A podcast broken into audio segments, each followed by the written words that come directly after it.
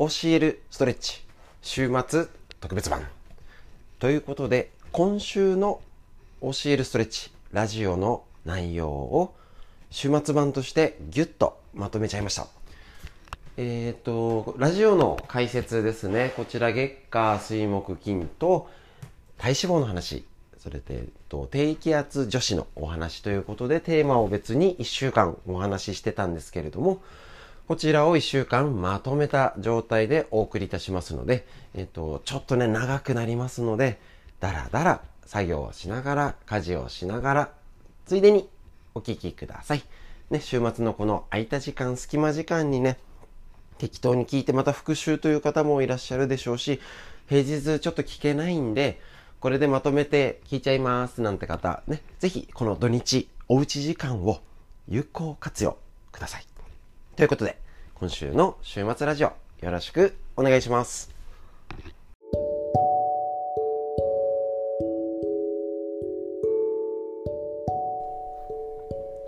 はい、それではですね、本日5月24日のですね、月曜日、ライブ配信、ちょうど今終わりました。皆さん、お疲れ様でした。LINE ライブと YouTube ライブはつなぎっぱなしで、放送を録音しておりますので、よろしくお願いします。で、ですね、本日は月曜日、先週がとっても良かったですね、本当にね。腎臓のポイントをやりまして、耳とお腹と足の裏をポイント3種類を1週間しっかりかけて、落とし込みました。結構ね、やっぱ好評で最初のコメントなので、とっても良かったですっていうね、質問からね聞いてね、なんかそれやってみようっていう流れはなんかね、考えてたより実は新しいものが生まれるっていうか、化学反応じゃないですけど、とっても大好きなので、ね、そういうね、やってみようみたいなね、また何かあったらぜひ言ってください。適当にやりましょう。はい、今日も、とってもね、耳がポカポカ楽になったよとかね、すっきり、なんか背中が楽になったね、だったり、ポカポカして肩周りの重い感じが取れたけど、まだそうちゃんママね、肩に力が入ってしまってる、さっきもコメントしたんですけど、緊張ってなかなかコントロールねできるんですけど、すぐできない。だからコントロールできることから動きを確認するから、肩の力が抜けないんだけど、首が楽かな、なんか他が楽かなっていうので、ある意味この歪みのチェックは手出しやすい、よくわからない全体の緊張ね、力抜きたくったって普通抜けないですし、プロのスポーツ選手だって緊張するわけですよね。だから、それは抜けないよねっていう風な切り替えをして、じゃあコントロールできることを先にいじろうっていうのがこのOCLの根幹でございます。だからむしろ足やった方が楽だったら足ばっかりやった方が変わりやすいです。ちゃママぜひね続けてやってみてください。とっても効果てきめんでした。いいですね、これね、素晴らしいです。首までポカポカ、ね、背中も首もすっきり、ね、耳たぶあんますごいですと、ね、そうなんです。別に俺が考えたわけじゃないのであれなんですけど、ね、こういうものを、しっかりやっていきましょう。で、今回の耳たぶあんまということでね、何度も紹介しておりますけれども確認、膝痛、腰痛まで楽になるよ、ね、座骨神経痛、首肩のこり、顎関節症、緑内障、老眼、乱視、疲れ目、ドライアイ、耳鳴り、めまい、難聴、メニエール病、頭痛、高血圧、不眠、便秘、ダイエットなんていうのにね効く耳たぶはもうこれのほんと薄っぺらい、ぺらいって言っちゃいけないんかな、薄くてね、今のこういうのねカラーでね、本当にいろいろ説明が分かりやすいので、一家に一冊だったり、ぜひね家族でですね、お父さんお母さんとかね、プレゼントにもいいと思いますね。本当に頭、ね、脳がすっきりしますので、こういう、ね、健康をプレゼントするのもとっても大事ですし、いや仕事でとかね、娘さんとかね、結構いろいろ大変、ね、出産とかね、女性ホルモン、更年期で大変な方にもぜひこちらおすすめ。やりやすい、寝たきりの人でもできるっていうね、ので、ぜひおすすめですのでやってみてください。で、今日のこちらのね、耳つぼの起点っていうところ、ここで耳の G10 って言われる場所、ちょっとこれ、ね、すみません、ラジオで説明できないんですけど、耳の顔側の付け根にある出っ張りですね。ここの前に起点っていうツボがあります。これ食欲を抑えるよっていうね、あ、そういうツボいいって言ってね、結構皆さんあれですかね、うちなんか俺ですね、針よく耳つぼとかでダイエットとかで一時流行りましたね。で、耳の場合だと結構俺自身が針の資格持ってないので針刺せないんですね。だけど刺さない針、シールの針っていうのがありますので、置き針とかね、なんだっけ、いろんな言い方するんですけれども、うちもそれ使ってまして、ここね、耳の前に貼っとくだけでも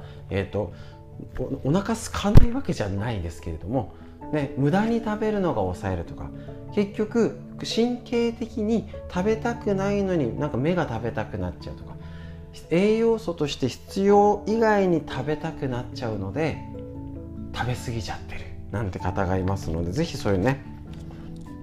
ありますので気をつけて、ここねやってみましょう。で、一つ、耳は神経、筋肉、血液、リンパの出入り口だよ。耳から全身を癒す、生命力を司る腎と深い関係にある耳っていうことで、あ、置き針ね、あ、ひまわりさんもやってるんですね。やっぱりこれね、またね、場所狙いをやったりとか、筋膜のラインとか、今サスサスしてとか、あ、今日のオープンチャットでやった首のここのライン、ひまわりさんね、そこね、ちょっとねもったいないなって思うぐらい1回4つぐらい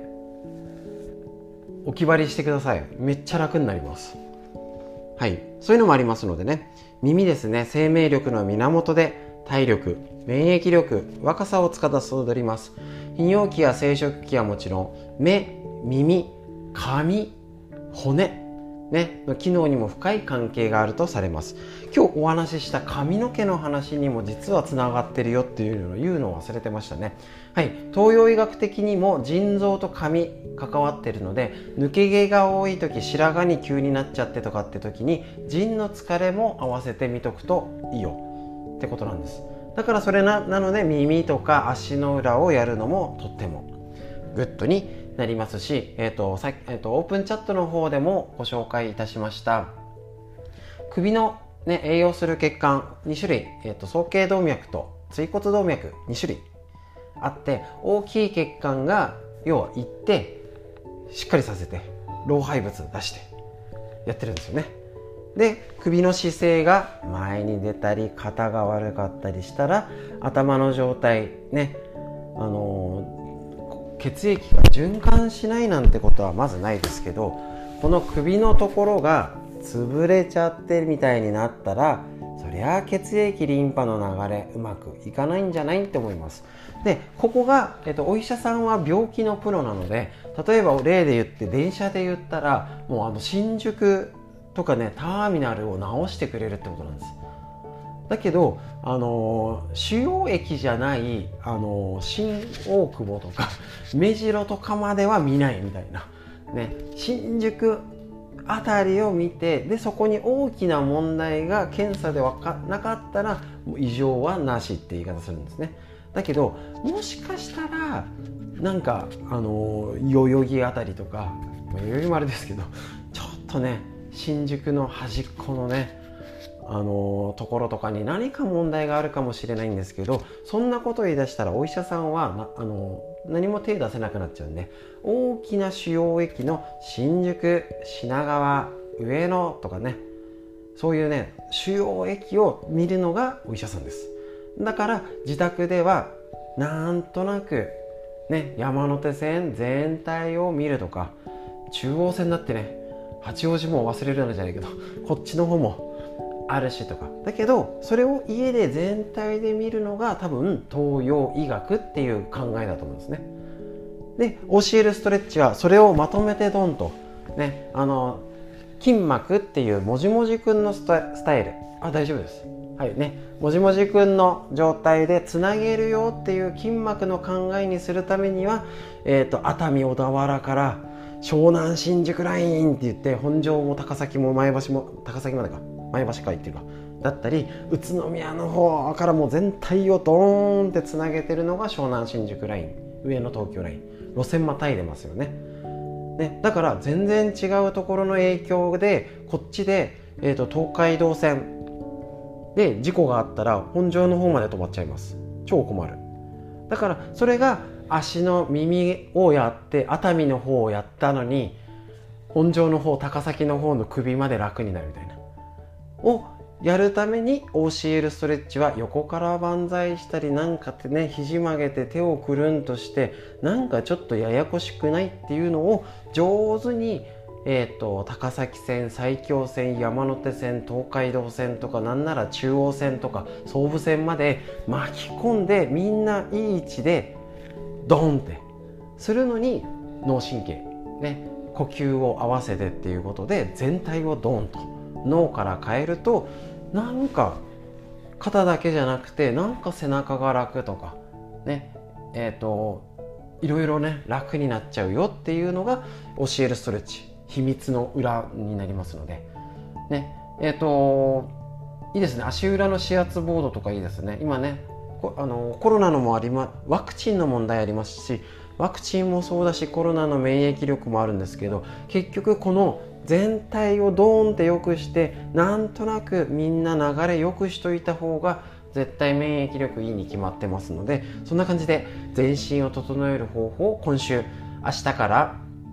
肩、明後日が体幹部、横隔膜、内臓編ですね。木曜日は、股関節、お尻、小尻になります。金曜日は足から全体をだからやってて、今日は高崎方面からやってとか、だんだん熊谷、大宮、新宿、なんか、品川、ね、神奈川とか、あっちの熱海、あっちの路線、すいませんよくわかんないんですけどね、あっちまでつなげていくっていうのを上からしていくのが OCL ストレッチになりますので、ぜひみんなでこれを続けるだけで自律神経整って免疫力アップさせる体づくり、一緒にやっていきたいと思います。ということで、本日の解説版以上になりまして、他に別録音で体脂肪と、ドキっていうね、体脂肪の話ね、ぜひ知りましょう。天気の気象病についてのお話を別撮りにしますので、ぜひそちらもラジオお時間があったら聞いてみてください。ということで、本日の、解説、ストレッチの解説になりますね。以上になります。ありがとうございました。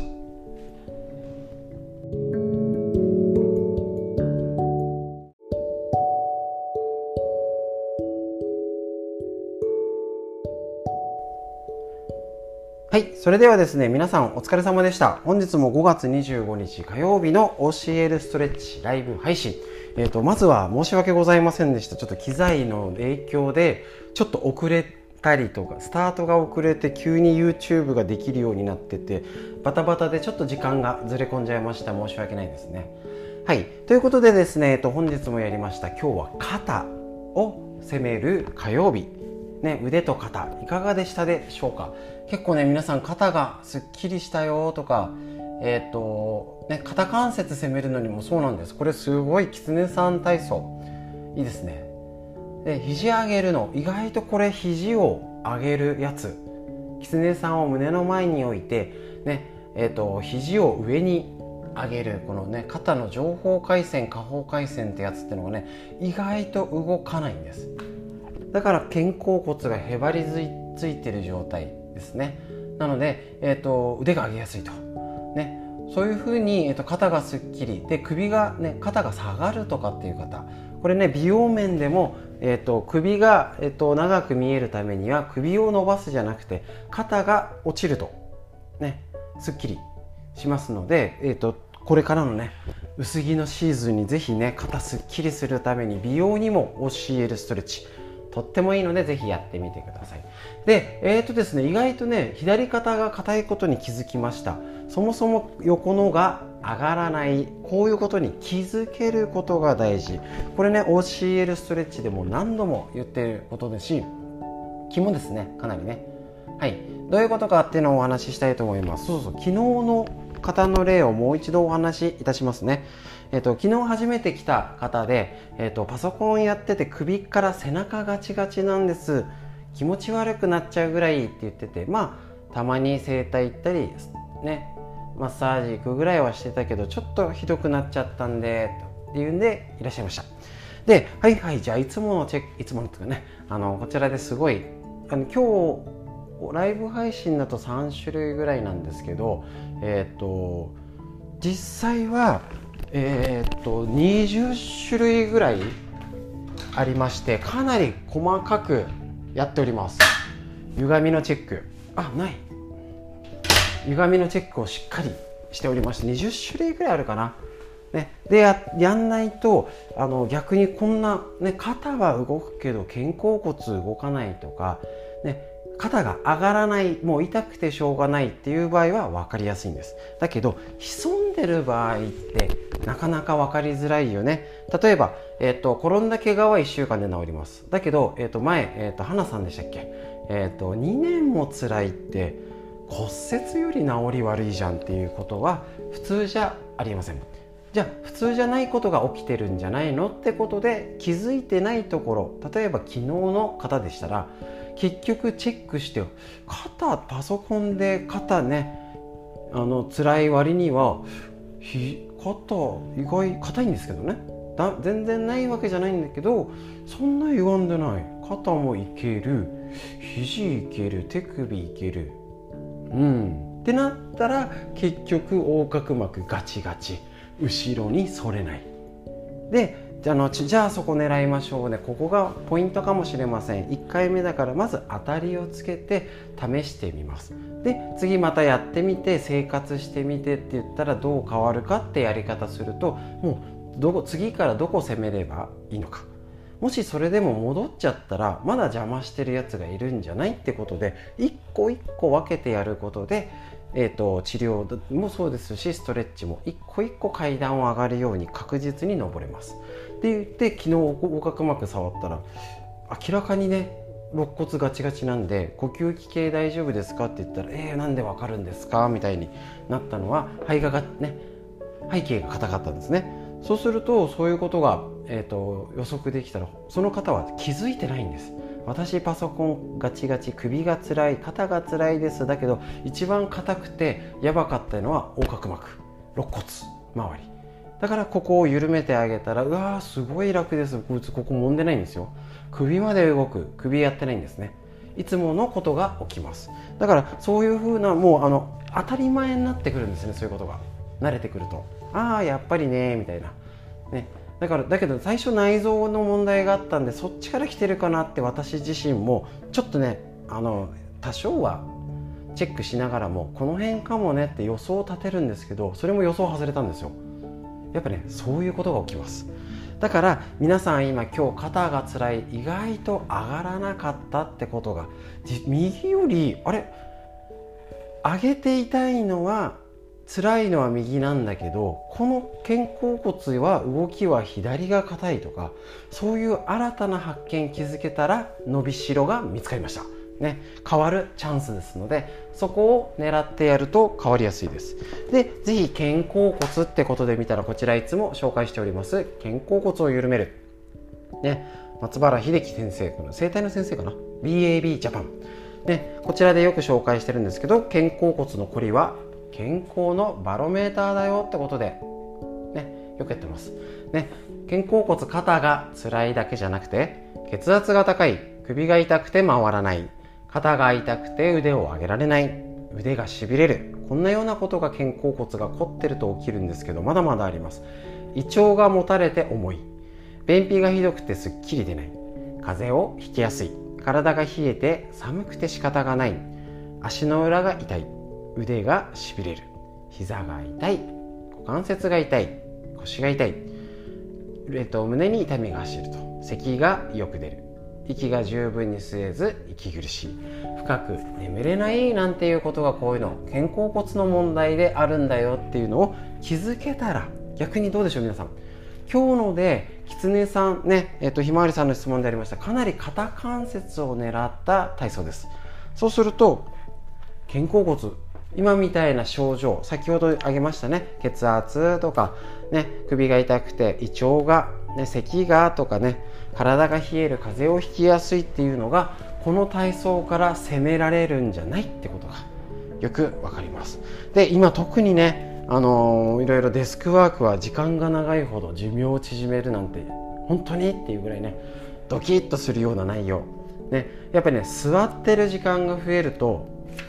ダメですね。できる人は背筋が伸びてる、ね、大丈夫ですか？家にいて背筋が丸まってないでしょうか、ね、どんどん老けます。どんどん体の機能が年老います、ね、正しい姿勢があなたの能力を最大化させるってことは、悪い姿勢が頑張ろう、今日も元気に過ごそうを邪魔します、ね、それをしっかり分かった。できる人は背筋が伸びているとかね、体の歪みは背骨の歪みですよとかね、いっぱいこの辺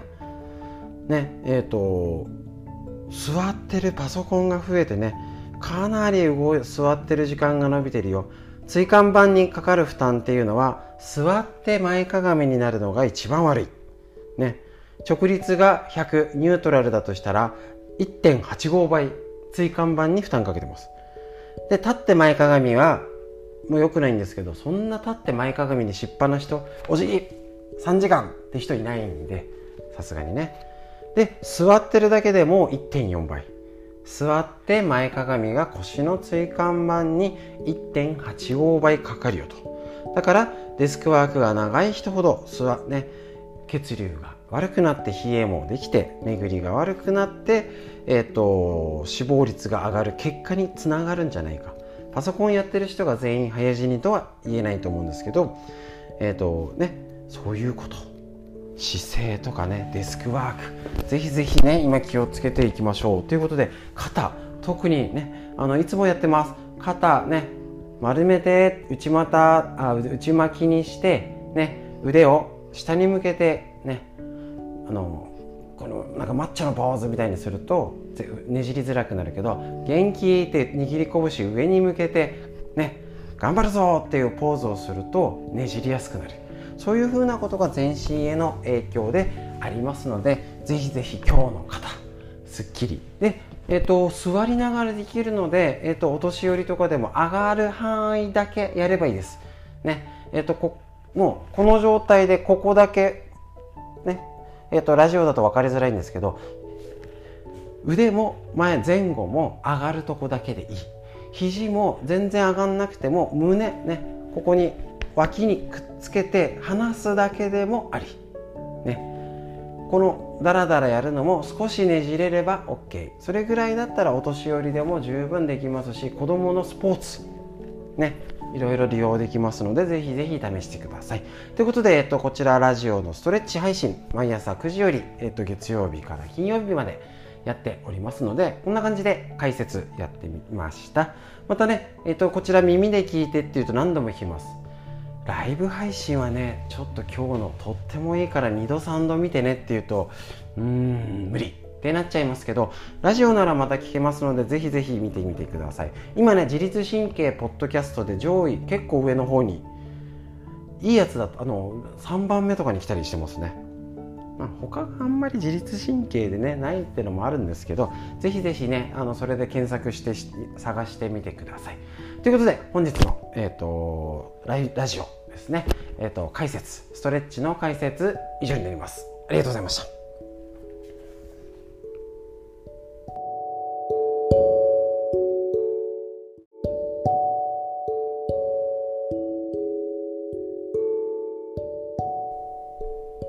はい、それではですね、教えるストレッチ、今朝もですね、5月26日の水曜日、お疲れ様でございました。今ちょうどストレッチの配信が終わりまして、LINE ライブと YouTube ライブがつながった状態で今、録音をしております。皆さんお疲れ様でした。残ってる方ね。はい、今日のいかがでしたでしょうか。横隔膜ということで攻めてですね、結構ここね、ガチガチに固まってる方多いです。こちら横隔膜のポイントとしてね、頭痛、ね、疲れやすい、うつ、体の冷え、自律神経の乱れ、便秘、肩こり、目の疲れなんていうのをね、こちら参考に隠れ酸欠から体を守る横隔膜ほぐし、ね、こちらを参考にちょっとこの横隔膜の体操をやったんですけど、やっぱこれいいですね、本当に。で、腹圧っていうのね、例えば腹圧、ここがお腹力入れるのが弱いと背骨を正しい状態に保てず骨盤は前傾してしまい、お尻が突き出たでっちりの姿勢になります。やばい。このような姿勢では腰の部分のカーブが深くなり、そのため腰に余計な負担がかかっちゃうってことなんですね。私やっぱり今横隔膜ほぐしで免疫力が上がる理由として、全身の血液循環が良くなるですね。で、腸をこの辺ね、横隔膜の上下の運動がすることによって、大動脈っていう真ん中の、川の流れがあって、支流に分かれて、手先指先に分かれていますけど、本管、ね、本流のところの血液循環が良くなり、ね、大動脈大静脈っていう流れが良くなると、血液が全身の隅々まで届きやすく、末端まで血液が循環すれば冷え症の人は解消されるし、体温が上がればマクロファージとか NK 細胞、リンパ球とかもですね、元気になればコロナとか、ね、ウイルスとかにもやっつける免疫力が高くなるよっていうので、これも一つの腸活になりますので、ぜひぜひね、皆さん活用してみてください。で今日スーパームーンなんですね。5月26日、さっきのすみません、みえこさんありがとうございます。情報、今夜8時9分から8時28分皆既月食ということで、6時45分ぐらいから月が欠け始めるなんて書いてありますね。20分間ちょうどいいね、ゆったり深呼吸するだけでもいいし、実はこれね、もちろん宇宙の、ね、月の満ち欠けによって体って変化してますし、海水があれだけ上がったり下がったりするってすごい影響ですよね。だから、満月の時と新月の時だと多少体調が変わったりとかもします。だけどそこまで全部細かく入れちゃうとわかんないんですけど、やっぱり低気圧と一緒で、人によって満月の時だと、例えばですね、こちら、ちょっとネットの拾い物になるんですけれども、満月はむくみやすく太りやすい時期で、吸収しやすい時期ですので、例えば今日は食べ過ぎに注意とかね、そういうこともあるみたいですね。まあふーんと聞いてくださいね。咳や鼻水が出たり、水っぽい湿疹、うちの娘昨日から鼻水出てる、おしっこのトラブル、出にくい、出すぎる、異常に喉が、ね、乾く、肌が乾燥する、だるさ、ふらつきなどっていう水に関わる、ね、トラブルに見舞われるっていうことなんですね。でそれを一つどういうかっていうと、結局 月の満ち欠けとか地球が動いた影響っていうのが、科学的にですね、スピリチュアルではなくて科学的に言うと、単純に体の影響で水があれだけ上がったり下がったりってするんだから、そりゃ体の中の水って変わるんじゃないね。そう、食欲が増しています。だからちょっと気をつけない、食べ過ぎに気をつけましょうね。そうだから、そういう影響ってあるし、こういう時によって、例えば赤ちゃんとかがなんかよく寝るとか、逆にぐずる、なんで今日ぐずるんだろうって時あります。例えば、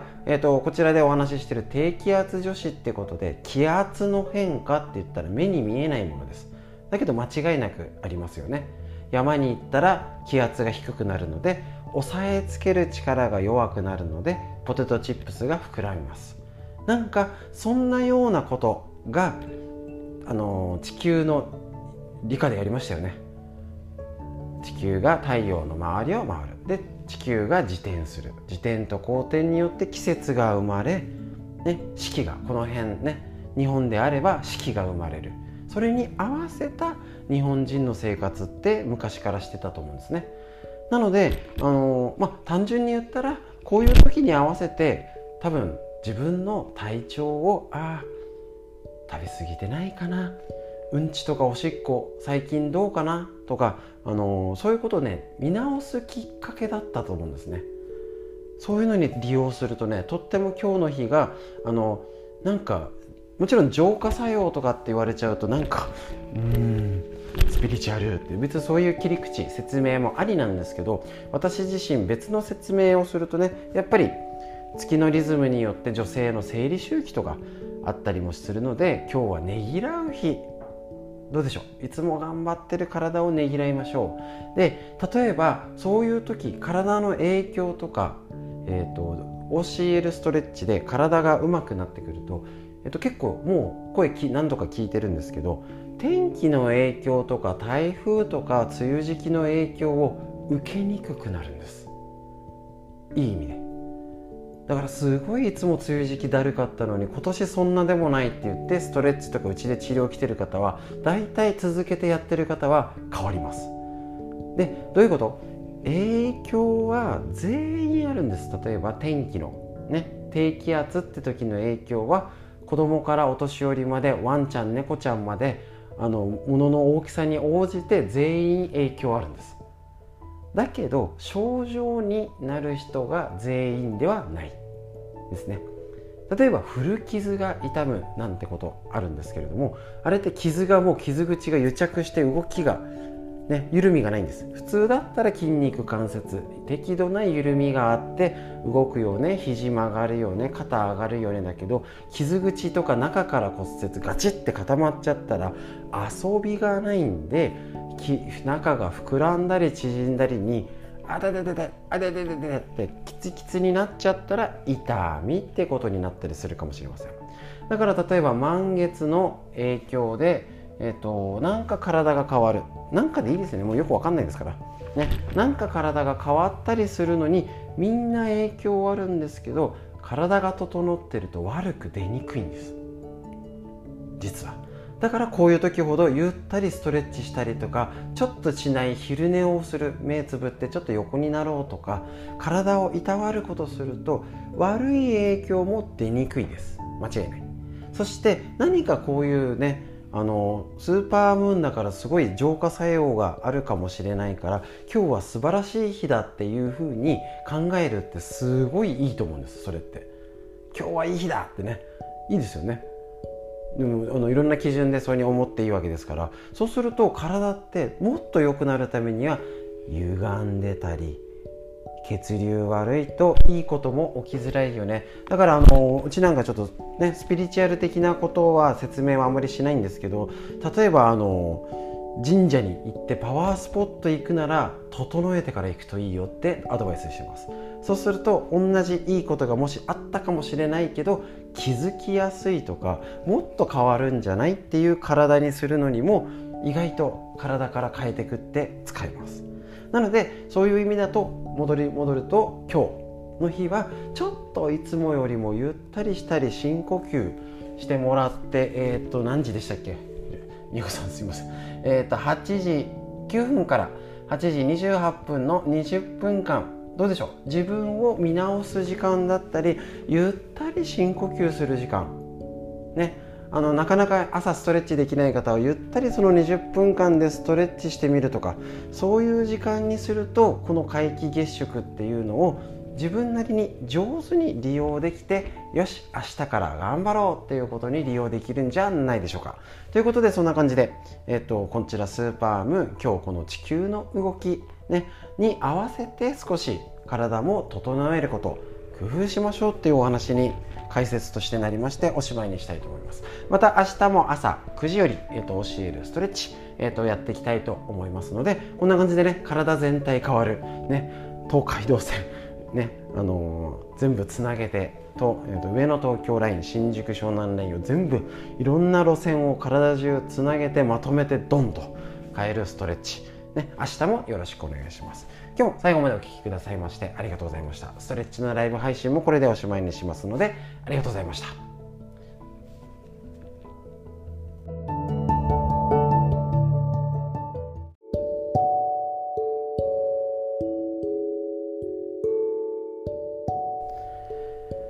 はい、それではですね、本日も、ocl ストレッチ5月27日の木曜日ですね、ライブ配信ちょうど終わったところです。皆さんお疲れ様でした。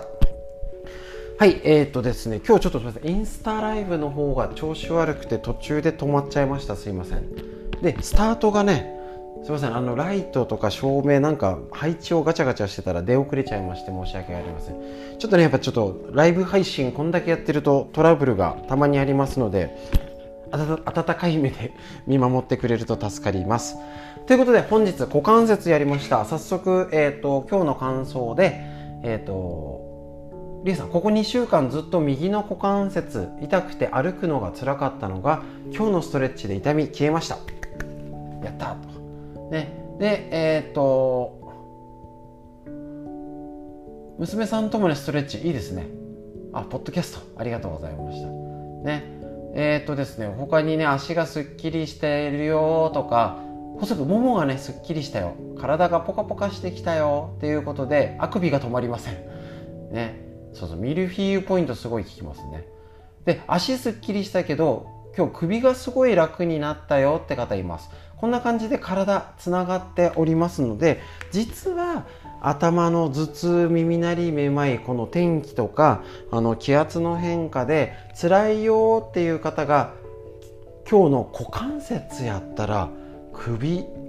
楽になるよって結構多いですので、ぜひぜひそのつながりも、ね、関係あるよって方もいるしないよって方もいます。大事なのは今の自分が関係あるかっていう体に気づくことがポイントですので、ぜひぜひ知っておきましょうということで、今ね LINE ライブと YouTube ライブをね流しっぱでやっております。はい、今日のこちらね、全身きれいになれたければお尻だけほぐせばいい。これもずっと紹介してますね、最初から。今日ね、結構経ちますね。はい、2020年4月んあ、じゃあ出たばっかりで紹介してたんですね。はい、こちらね、とっても分かりやすくミルフィーユポイント、お尻をほぐすといいこと、こちらね、お尻の形が良くなる、ね、代謝が良くなる、痩せやすくなるポイントですね。ね、美脚になる、ね、足すっきりしますよね。冷えが改善する、小顔になる、尾骨からね、ここのつながりでね、顔がすっきりするなんて、これもつながりです。婦人科系の不調が改善されるよ、ね、骨盤内の血流が良くなるので子宮や卵巣の機能が整い、婦人科系の不調にもいいと、いいことだらけ。美肌になるよと、いいですね。眠りの質が良くなる、仙骨をほぐすことでこの周辺を走る副交感神経が優位になり、睡眠の質が良くなる、いいですね。横脚が改善する、で、運が良くなる。でもこういうこともあるんですからね、はい、気づきやすくなるのかな、運が良くなってるのにもね。はい、これのミルフィーユポイント、ここね、お尻にはね大きな筋肉がね重なってるよって、こちら解説もありますので、ぜひね一家に一冊ね、女性、娘さんとかねいる方、こういうのね読んで買って渡すのもありですよね。お尻にはお尻全体を包み込む大臀筋や上部の中臀筋、中臀筋の深部にある小臀筋という臀筋って3層になってます。多くの筋肉がありますね。この筋肉が重なり合ってる場所がお尻の上部や外側にあり、これをミルフィーユポイントって言ってます。ここ、筋肉が重なり合うところですね。ここをドントントントンって叩いて、グリグリグリってやりました。ここをほぐすと筋肉が一気に緩み、お尻のたるみや冷えが改善、素晴らしい、ね、筋肉のポンプ作用が正しく働き、血液やリンパの流れが促進、ヒップアップするだけじゃなくて冷えもむくみもいいよってことですね。いいですね。はい、ここをしっかりやること、ね、お尻ほぐしですね。もちろん仙骨とか尾骨もこちら載ってるんですけど、仙骨のフォロー、ね、刺す30秒間最後やるだけでもこれ仙骨ほぐしになりますしね。で、こちらポイントは、いつでもお尻ケア、ここからのポイントちょっと紹介しますね。詳しくはぜひこちら買ってください。うちは何も入りませんけど、はいね、仙骨はこまめにさする、温めるってことで、仙骨周辺のほぐすの、さするのもやりましたけど、こちらこまめにやるといいよね、婦人科系の不調とか心配な方、生理痛がつらいよとかで、ドライヤーで温めて温めるのも OK。 お尻結構触ると冷たいんですよね、こちらね。なのでこのドライヤーで温める、いいですね。お灸のような効果、いいですね。これね、すぐできるね。椅子と便座に座るたんびにお尻を持ち上げる、頬ね。お尻のためには左右の手でお尻の左右のほっぺを持ち上げてから座る。こうすることでお尻の形の崩れがかなり防げるそうです。これいいですね。お尻を持ち上げてから座る。パソコンとか家でもね、膣の入り口を真下に向けて椅子の座面で塞ぐようなイメージ。すみません、これ分かりづらいんですけど、もう一回言いますね。膣の入り口を真下に向けて椅子の座面で塞ぐようなイメージで座ると骨盤がまっすぐに立ち、お尻が潰れなくなるそうです。これ大事ですね。トイレの時とか座る時ね、しっかりやりましょう。ここね、お尻ケア超大事ですね。で、寝る時はお尻に手を当てて、お尻が潰れっぱなしになるので布団やベッドに仰向けに寝たらお尻を浮かして左右の手でお尻の左右のほっぺをキュッと持ち上げてからお尻を下ろして寝る。ヨガの魚のポーズとかね、らしいです。こういうの別ね。はい、やっぱりちょっとね、意識するっていうことはまだちょっと他にもあるんですけどね、また後で紹介します。意識するってとても難しいですし、例えばお尻を使って動かすアスリートでなければなかなか部分を使うってとっても難しいんです。だけどこういうお勉強をして解説してラジオにして聞いてる一つの理由としたら、こういうことがなるほどって理解納得した上で意識するって一つだけすれば最低限 OK、 触ればいいんです。以上。そうすると触ると神経から脳にスイッチ入ります。意識するってそういうことです。常にお尻を感じながら立って動いて、そこまでできないんですね。よし立とうっていう時にちょっとお尻をポンポン、だからお相撲さんが気合い入れる、このお尻を叩くってすごい気合いが入るんですね。なのであそこまでしろじゃないですけど、お尻を触って持ち上げて、よし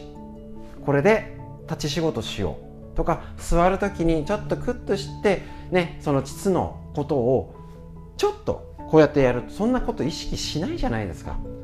意識しないから結果どうなってるの？知らない間にこんなはずなかったってことで体が悪くなった、年取った、姿勢が悪くなったってことが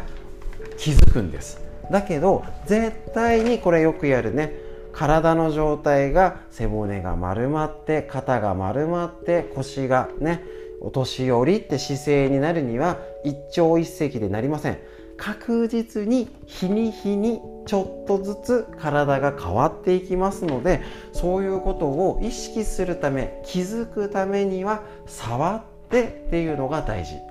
だったり、鏡で背中を見る、もうそれだけでも十分です。多分それを昔できてた、姿勢の対してできてたのはうちの母親が和裁やって、着付けもしてて、小さい頃よくそれで絵文掛けとかで遊んで怒られたんですけども、昔はね、襟元帯の背中で姿勢悪かったら着物崩れちゃうんですね。そんな中ね、あと 髪の毛も後ろですよね、髪結いのね。だから多分背中側に意識が強かったと思うんです。そうすると背筋ピンじゃないと生活できなかったとかね、きっとそういう秘密がなんかあるんですね。だから意識する、鏡を見たら背中を見る、ただぼーっと歯磨いてたらもったいないですからね。ぜひそういう意識するっていうことをお尻ね、それでだって昔は和式のトイレしかなかったわけですからね。それで土間があって、上がり花って言わないか、高いとこしかなくて生活してたわけね。年寄りも子供も妊婦さんも病気の方もですので、そういう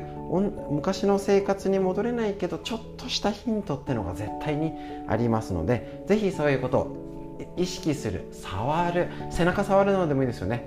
頭の後ろ、首の後ろって意外と触りませんので、ぜひそんな感じで意識してみてください。ということで本日、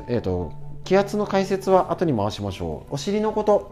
触ってぜひ意識してみてください。で、明日のまた、今週最後の金曜日、ラジオ配信、明日は足首になります。月曜日から金曜日まで、ね、毎朝9時から無料でライブ配信しておりますので、あ、フォローありがとうございますね、ごまはんにんさん、ね、ぜひぜひ一緒にこのコロナ禍だけど元気になるように一緒に自分のね、今を元気にする時間、これからを元気にする時間を一緒に過ごしていきましょうということで、本日の、ね、解説ラジオ公開録音おしまいになります。ありがとうございました。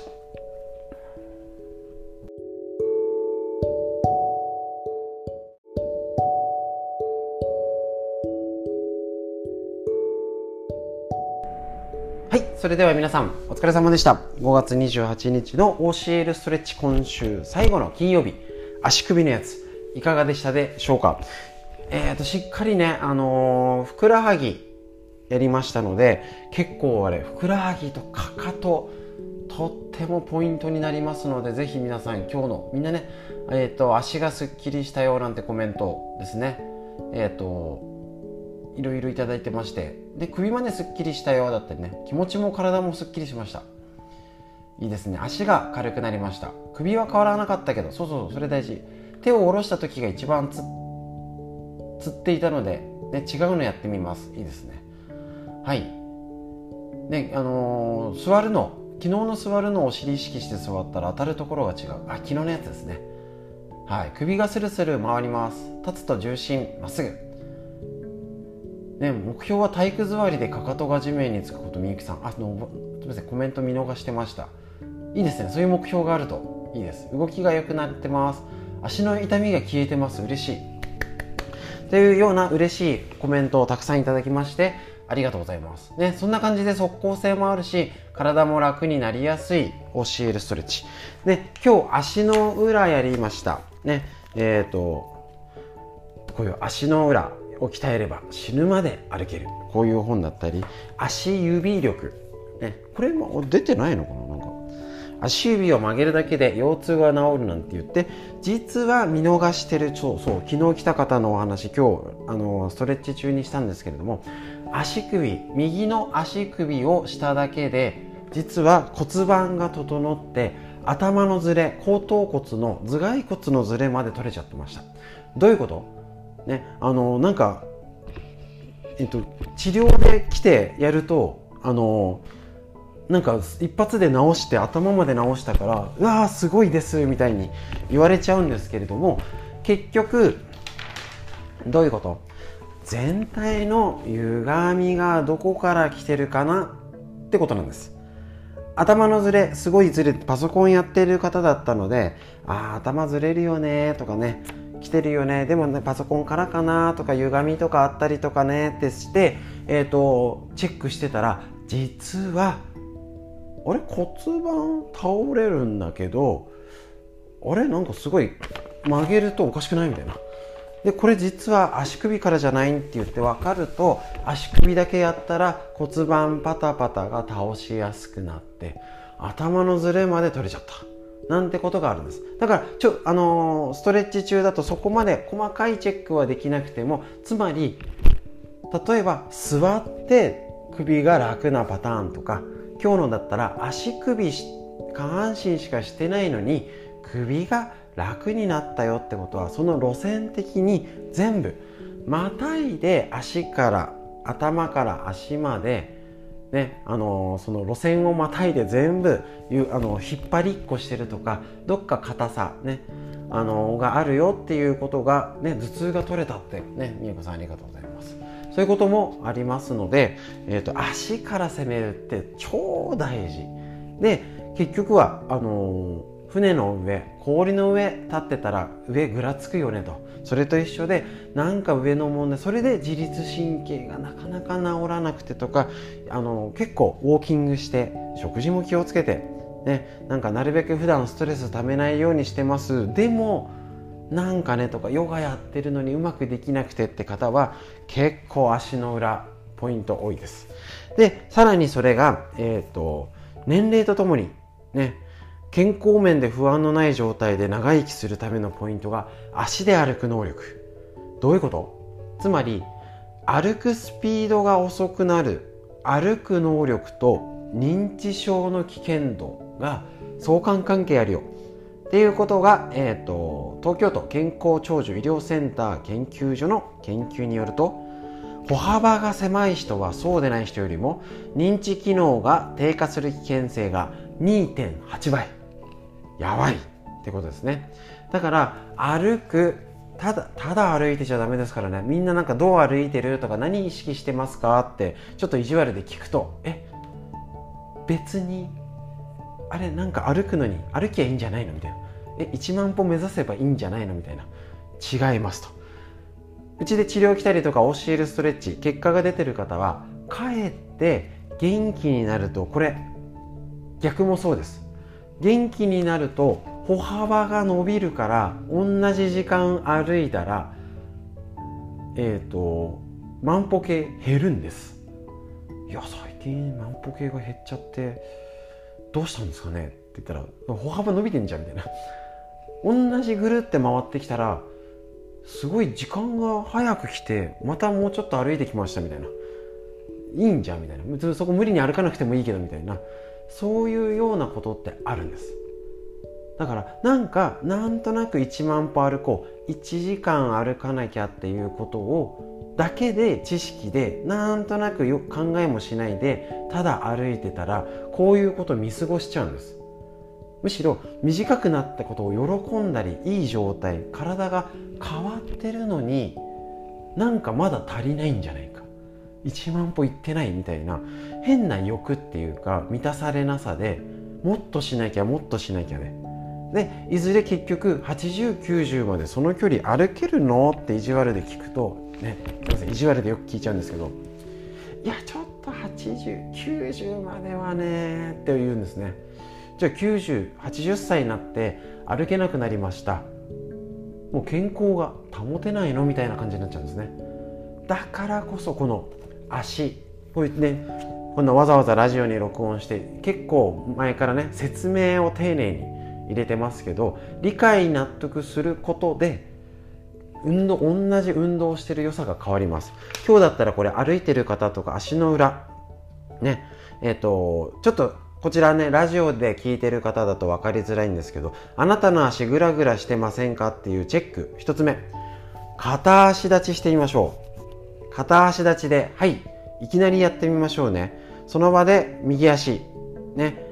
上げて片足立ちのバランスを取る練習、支えがあるところでいいですけど30秒やってみましょうか。いきなりですね、この片足立ちの練習やってみましょう。いきます、用意、片足立ちやりましょう。スタート。はいどうぞ。ラジオで聞いてる方も、今俺もやってます。ライブ配信中の方もぜひやってみてください。30秒しっかり重心で、なんかじゃなくてしっかり安定してグッてお腹に力も入れられるかっていうのもポイントで、ちゃんと足の裏安定してね、足を上げて30秒できるかね。なんかもう余裕がない、しんどいです、この30秒間がこうなっちゃいますだとダメ。しっかり安定して30秒。はい OK です。どうでしたでしょうか。俺結構できたね。これ30秒間片足立ちがチェックがこれできなかった方ね、もうこちら歩行に問題が生じる可能性が高いとね。で、しっかり足裏が鍛えられることによって、やっぱりできた、みゆこさんすごいね。こういうチェックって意外とできませんし、足裏がしっかり歩けるってことは足腰丈夫で、これ寝たきりとかしっかり年齢とともにの問題、寝たきり危険度チェックね、これだけ紹介しましょう。つま先をまっすぐ平行に揃えて立つと内股になってるような感じがする。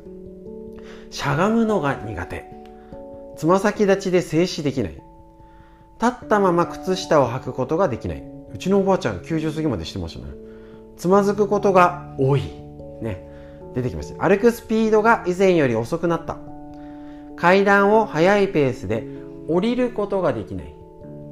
そう、ミッチーさんやって、みんなといきなりやってね、あんまり用意されると頑張っちゃうんで。柔らかい地面や凸凹がある地面を歩くのが苦手、足の指先に力が入っていることが多い。捻挫しやすい。立ってる時に体重が足裏の一部分に乗ってる感覚がある。15分以上歩くとふくらはぎの張りを感じる。足の一部にタコや豆ができやすい。外反母趾、内反小趾、逆なんですよね。足底筋膜炎の足の問題がすでにあるという方、これ方は、転倒しやすい、歩行に困難を抱える人の傾向らしいです。で、普段の暮らしとかいつまでも元気にね、寝たきり、これ1個ぐらいだったら予防しましょう。2個から6個あった方は早めの対策、7個以上は要注意っていうことで、いつまでも元気にねいるっていうことで、足の裏、片足立ちとか指先ね、なんとなく今日のストレッチ気持ちよかったわ、足楽になったからよかったねじゃなくて、それがこれからもずっと元気でいるためだったり、膝、足裏、膝、骨盤ね、よく骨盤矯正とかね、女性ホルモンでってやってる方、結構腎臓系から足がうまくいってない方とにかく多い、女性の問題でね。なのでこういう攻め方をぜひ理解納得して、今日の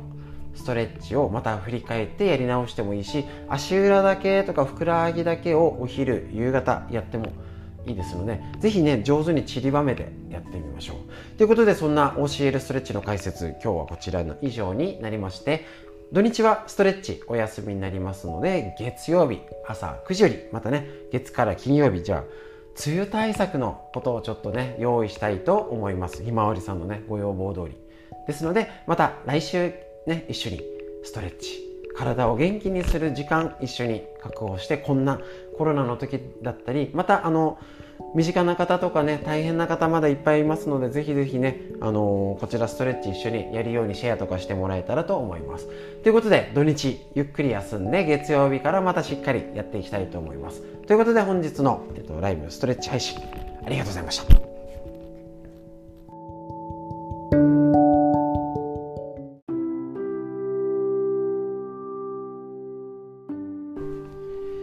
はい、それではですね、今週も体脂肪のお話の続き、こちらラジオより解説していきたいと思います。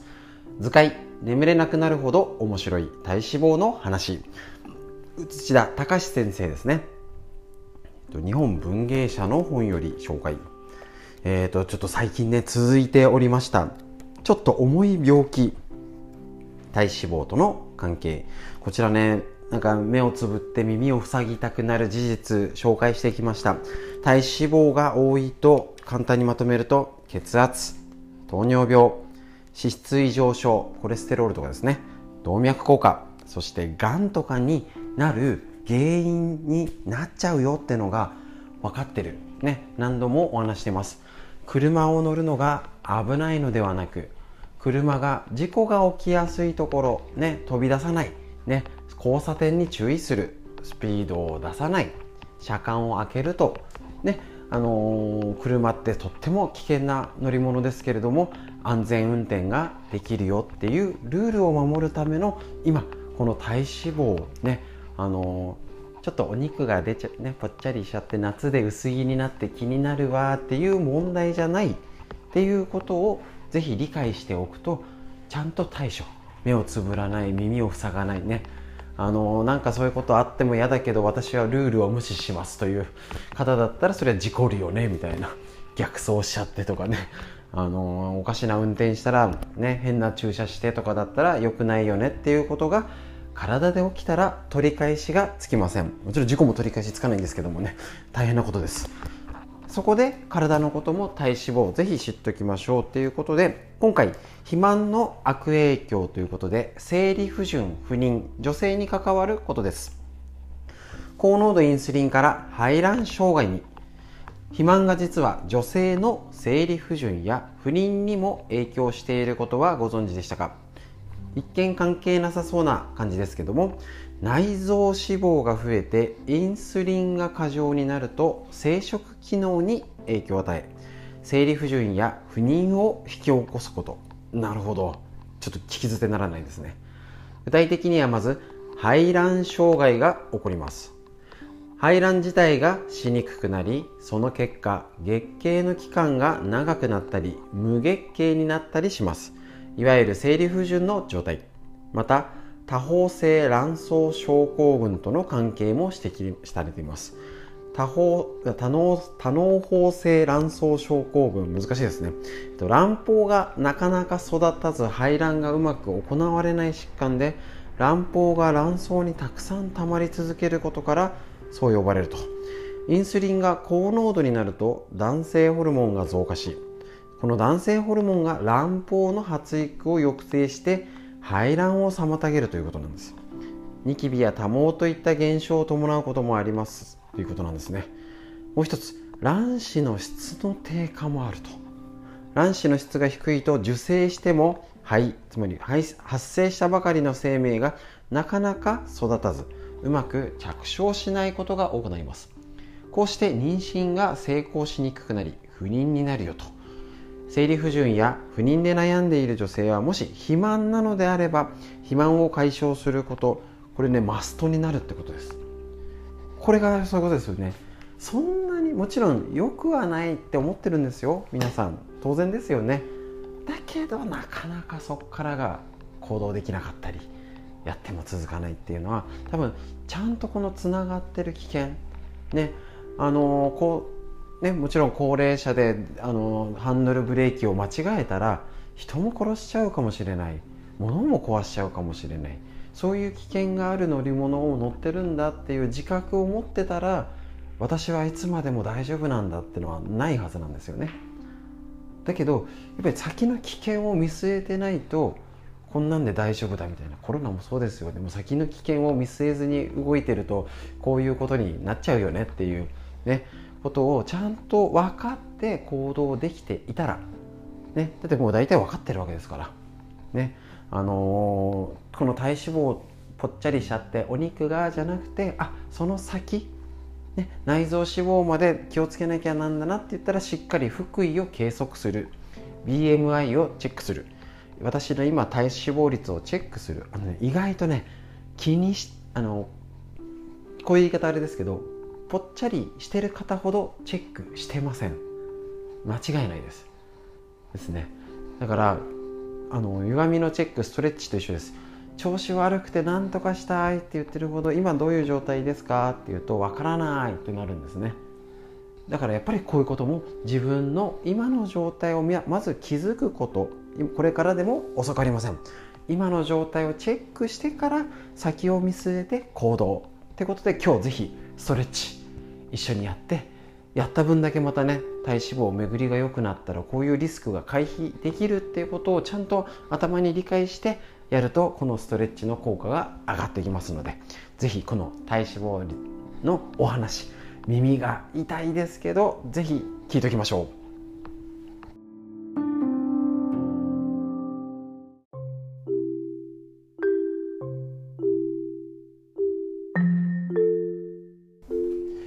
はい、それではですね、毎日やっております体脂肪のお話、ちょっとね聞きたくないようなことまで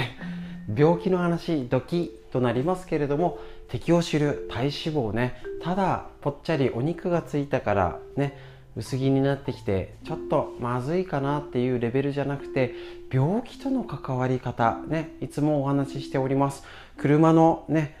に例えてるんですけれども、交差点事故率多いよねとか、スピードを出さないように車間空けようねっていう、気をつけなきゃいけないことを理解すれば事故って減らせます。体脂肪もこれだけ病気に関わるっていうことを知らないと絶対損する、ね、しちゃんと少し体を動かさなきゃいけないっていうことの動機づけ、理由にちゃんとなります。これも知っててやらないかね、ちょっと重い腰上げて頑張ろうかなってのは自分で選びましょう。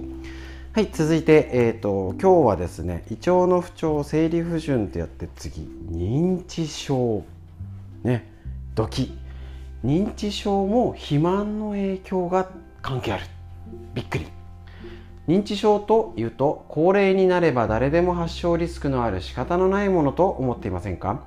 実は認知症は肥満の人ほど発症しやすいことが明らかになってきます、ね、今日の解説本も、参考本「図解眠れなくなるほど面白い体脂肪の話」土田隆先生の日本文芸社よりお伝えします。認知症は肥満の人ほど発症しやすいことが明らかになってるってことなんですね。米国とスウェーデンの研究によれば、肥満、高血圧、高血糖、脂質異常症に該当する人はそうでない人と比べて認知症のリスクが上がるそうです。特にこれらの全てを満たすメタボリックシンドロームの人は一つも該当しない人に比べて認知症のリスクはなんと約6倍。やばいですね。認知症でも最も多いアルツハイマー型認知症においては、該当する人のうち 60% が内臓脂肪が多かったってことなんです。さらにメタボリックシンドロームの人は認知症を発症すると認知機能の低下が早く進む。これはまずいね。まさに踏んだり蹴ったりの状態、やばいですね。なぜ肥満が認知症を招くかについては、ここでもやはりインスリン重要なんですね。アルツハイマー型認知症はアミロイド β というタンパク質が脳の神経細胞に蓄積することで発症すると考えられていますが、内臓脂肪が増えてインスリンの効き目が悪くなるとこの蓄積が早まるってことなんですね。また脂肪細胞から分泌された悪玉物質がアミロイド β の蓄積を促進するものと原因と考えられていると。まあどっちにしろね、ちょっと認知症とメタボ、も要は肥満、体脂肪の関係は間違いなさそうっていうと、今内臓脂肪が多いかどうかっていうことで、若い方ももう40過ぎたら認知症対策ってね、結構大事だと思います。特別なことしなくていいと思うんです。適度な運動、ね、体を軽く動かすも大事ですけど、ここで体脂肪と認知症の関係、やっぱり体脂肪ダメですね。やっぱりこのいう意味で腹囲、お腹の周りを測る、ね、体脂肪率をチェックするですね。 BMI をチェックする、やってますでしょうか。なかなか普段ねやってないんです。 BMI ね、測ってますでしょうか。腹囲ね、この大きさっていうのをしっかりチェックして、 BMI は標準だと 18.5 から25、体重割る身長の2乗、ね、身長かける身長したのを体重で割るということ。体脂肪は男性は15から 19%、 女性の方がちょっと多くて23から 29%。 腹囲は男性が85センチ以上、女性は90センチ以上、しっかりお腹周りね、やばい人ほど測ってません。だから一つ、まず測ってチェックしての習慣をつけましょう。いきなりみんなあれなんですよ、運動の習慣をつけようと思うから続かないんです。今日お腹測ったり、ウエスト、この服だとお腹きついなとかを日々習慣にしてみましょう。こっちなら今日から、梅雨の時だろうが雨だろうが今日できます。やってみてください。そこが変われるスタートになりますね。ということで、今日も体脂肪の話以上になります。ありがとうございました。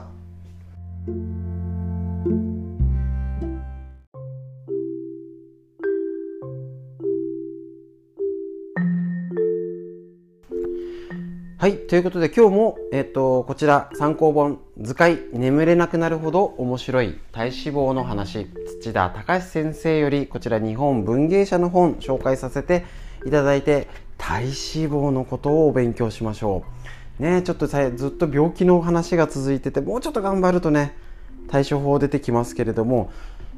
やっぱりこういうことをね、知識として知っといて対処するってとっても大事になってきますし、なかなかね普段こういうね続けて、じゃあたまたま聞いてみようとかじゃないと、わざわざ体脂肪のことなんてね調べないですよね。実際はね、確信めいたことって避けたいですけど、ぜひねこのラジオ聞いてる方、その確信をねちょっとでも頑張ってね触れると、この先体の体調のね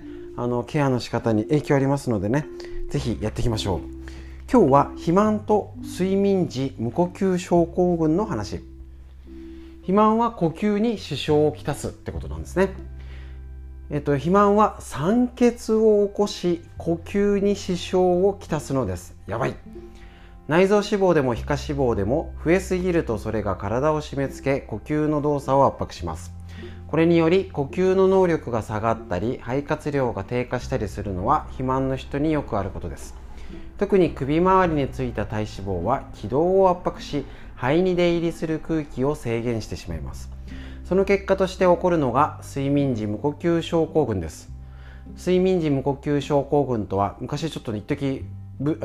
行りっていうかね、注目を浴びましたね。その名前の通り、睡眠中に呼吸が止まってしまう症状のこと。いびきをかくのが一つの前兆ですが、ひどくなると頻繁に、しかも10秒以上も呼吸が止まったりします。呼吸が止まるということは、それだけ脳や心臓、血管に負担がかかるわけで、狭心症や心筋梗塞などにつながる場合も珍しくありません。ドキッ。睡眠時無呼吸症候群は単に呼吸が止まるだけではなく、危険な状態、症状ってことを知っておきましょう。なお、睡眠時無呼吸症候群というのは肥満だけが発症の原因ではないよと。なんですけど、やっぱりね、肥満の方の状態はこれをね、睡眠時無呼吸症候群該当するっていうのは比較的多いのは間違いないと。ね、体脂肪が増えるとそれだけ酸素が必要になり、呼吸に負担がかかる点も見逃せないので、例えば今日のoclストレッチ、横隔膜からやって呼吸を楽にして、あ、体脂肪を減らすことにしようでつながるとどうでしょう。ただ太ってお肉気になる、いきなりウォーキングだ、食べるの我慢、続かないじゃなくて、あ、なるほど、じゃあちょっと呼吸がしづらいんだったら呼吸をしやすい体を今日作ってみて明日してみてだったら体が楽だから続くんです。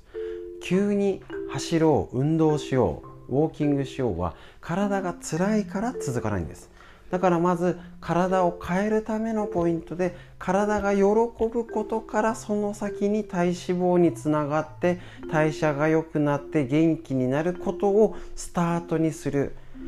もしくは続けてる方もそれをプラスアルファすることでより長く継続できるっていう見方、ぜひそのためのこの知識ならいいでしょう。あ、なんかそれならできそうかもって思ってもらったら、今日ストレッチやってみてください。もう今日それで頭に入れて理解納得したらすぐ始められますので、一緒に快適生活作っていきましょう。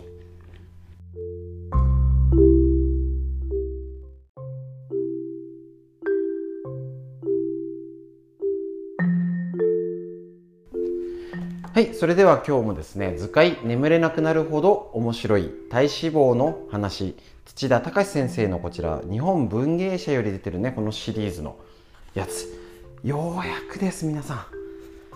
肥満の影響、体脂肪が多いことによっての病気の影響、ちょっと聞くのが辛かった方もいると思うんですけど、でもね、大事なことなんです。目をつぶっちゃいけないんです。耳を塞いじゃいけないんですね。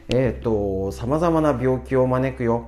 ただぽっちゃり、なんかちょっとお肉がついちゃったなとかね、あ、ちょっとぐらいならいいんですよ。ガリガリよりもちろんいいですけども、やっぱり体脂ね、腹囲、お腹周り、 BMI、 体脂肪、これをチェックしてもらって、あんまりちょっと内臓脂肪が多い状態、特にですね、状態があると、やっぱりこういう病気ね、高血圧、糖尿病、脂質異常症、コレステロールですね、動脈硬化、がん、ね、こういう病気から胃腸の調子、生理不順、不妊、認知症までっていうのをね、影響があるってことがね、知っとくとね、気をつけなきゃって思います。大体だって、いや、良くないって分かっててもずるずるね、ああ運動しなきゃと思ってね、さあやっと少し動いて慣れてきたなと思ったら、梅雨で雨で歩けない、ああちょっとたまに歩いたけど灼熱の夏で歩けないみたいなね、そういうなかなか外で歩くってとっても難しいので、ぜひぜひね、こちらね、気持ちも入れ替えるためにちょっとやらなきゃとかね、ぜひそれで ocl ストレッチ普段やることで歪みを整えて、日常を一日の生活がいい状態に持っていけると、体脂肪代謝が上がって減りやすくなります。そのためのね、情報として今日最後になりますのでね、我慢してっていうかね、聞けばこの先違うね対処方法だったりね、見えてきますので、減らすルール、体脂肪を減らすルールとかのお話、食事のお話になってきます。やった。最後、骨や関節の異常に、肥満で体重が増えることによるリスクも忘れてはいけません。体重が重くなればそれだけ骨や関節に負担がかかり、腰や膝などを痛めやすくなります。体脂肪が増えても骨は大きくなるわけではなく、支える筋肉もなければ骨への負荷が増えるばかり。特に女性は男性と比べて筋肉が弱く、骨密度も下がりやすいため大きなリスクとなります。骨や関節を痛める症状としては、変形性関節症が挙げられます。骨と骨をつなぐ関節には間にクッションとなる軟骨がありますが、慢性的に負荷がかかり続けるとこの軟骨がすり減っていきます。これにより関節に炎症が起こり、やがて関節が変形してしまうのが変形性関節症です。ひどくなると痛みや可動域の低下といった症状を伴い、生活にさまざまな支障をきたします。変形性関節症は加齢とともに増えていく症状ですが、肥満も大きな原因であることを覚えておきたいところです。同様に背骨を痛めると変形性脊椎症や椎間板ヘルニアを起こします。背骨が変形して神経を圧迫するのが変形性脊椎症。背骨の各骨の間にある椎間板が変形して神経を圧迫するのが椎間板ヘルニアです。これによっても腰痛などの症状が現れるわけですが、元はといえば肥満が大きな原因になってるんじゃないのっていうことね。痩せなきゃダメなんですね、ここまで来ちゃってると。で、他の病気もねの兼ね合いもしましたけど、ちょっと太ってるから全てはダメなんじゃないんですけど、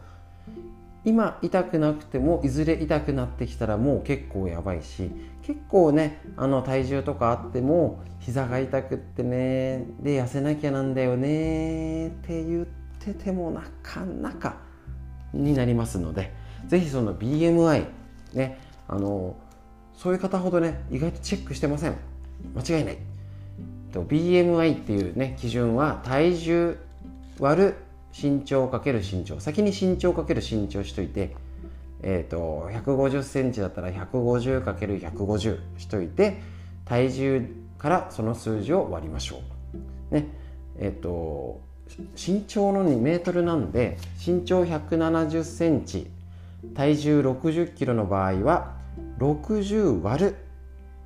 で、先にこれしときましょう。 1.7 かける 1.7、 170じゃないですね、身長ね、メートル表記なので 1.7、 1.7、 150センチの身長の方は 1.5、 1.5 を先にかけてから体重ね60キロだったらそれから割りましょう。18.5 から25未満が標準ですね、なりますので気をつけましょうということで、こちらね BMI と腹囲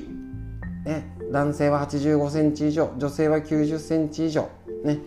こちら気をつけて、体脂肪だと男性20から24、女性30から34、ぜひこの体脂肪気をつけてね、やっていきましょうということで、病気シリーズ辛かった方、なんか聞くと心が痛かった方、すいませんでした。でも知っとくと大事、交通事故で起きないためには交差点ね危ないよ、スピード出すと危ないよね、ぜひそれを知っとくと事故が減らせます。こちら体脂肪のね怖さ、その先にあることが分かれば今日から行動できますので、ぜひストレッチやったり呼吸を合わせたり、ね、やれること、階段昇降、ね、やれることをやってみましょう。以上になります。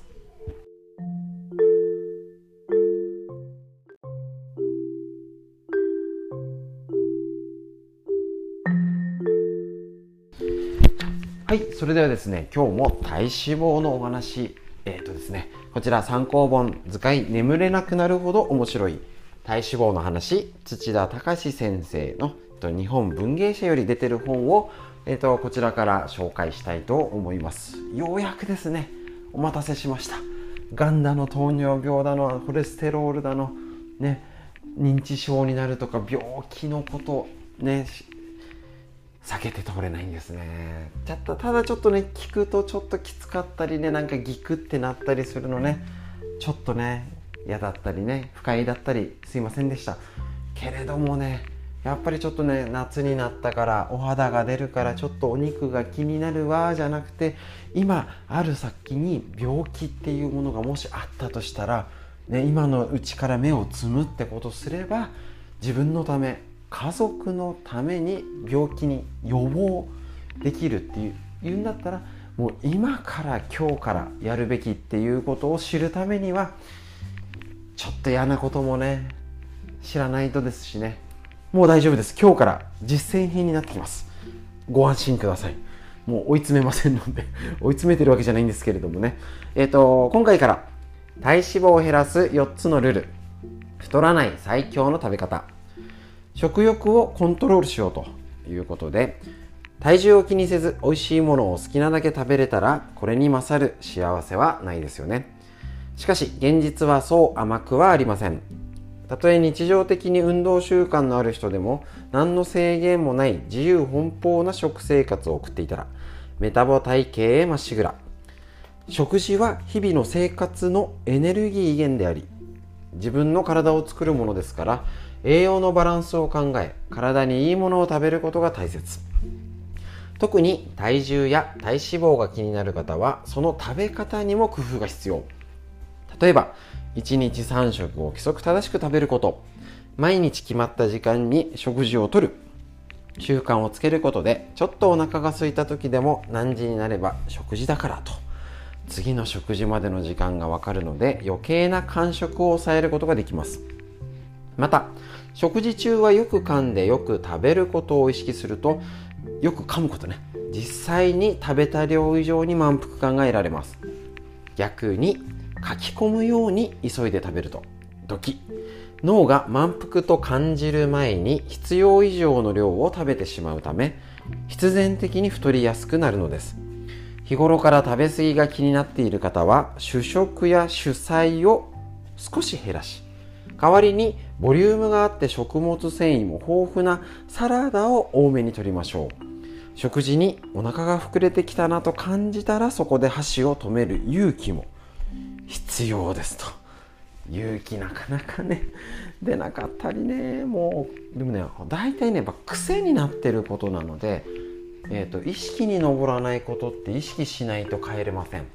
だから本当にね、こういう当たり前のことを意識してできるかはとってもポイントになりますので、ちょっとこういう基本的なことを、これからも紹介して実践編として日々ね、ぜひ気をつけていきましょうということで、今回からね、体脂肪ね撃退実践編やっていきますので、一緒にお勉強してね、将来のために、病気にならないために、一緒に元気になるためお勉強していきましょう。以上です。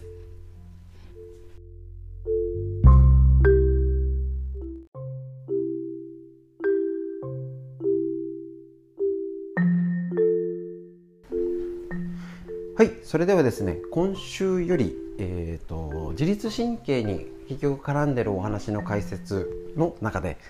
低圧女子の処方箋、天気が悪いと体も心も絶不調ということで、こちら越久美さんというね、お天気気象アドバイザーみたいなね、やってらっしゃる方でね、結構気圧、天気が悪くての調子悪いっていうのはなかなかね、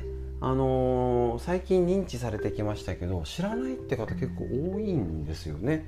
でこちらね、結構前から紹介してる本ですので、結構ねネットで上げてたら、この著者ご本人から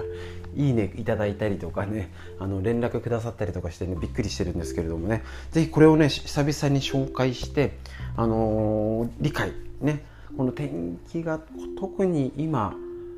なんでしょうね、乾燥からジメジメ夏日となんか今日何で寝たらいいんだろうみたいな、羽毛しまえないみたいなね、天気があると思う。今のことね、天気との影響を知っておきましょう。